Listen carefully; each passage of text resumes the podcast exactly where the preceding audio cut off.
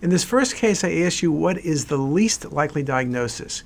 When you look at the images, you see a large anterior mediastinal mass which appears to infiltrate around the vessels, particularly the left innominate vessel. There is maybe some enhancement present, but probably some calcification. What could this be? Teratoma is going to be, you know, when you think about anterior mediastinal masses, teratoma, thymoma, um, thyroid, lymphoma, we think about. So teratoma, which in fact is the answer in this case, is definitely a possibility. Lymphoma, again, in terms of calcification, usually lymphoma calcifies with treatment, but large masses, nodes, infiltration, lymphoma is good. Metastatic renal cell, you can get mets to the mediastinum, typically it's the hilar regions. So that's a possibility. Sarcoid. Sarcoid gives you nodes in the paratracheal, in the hilar, and the subcarinal region.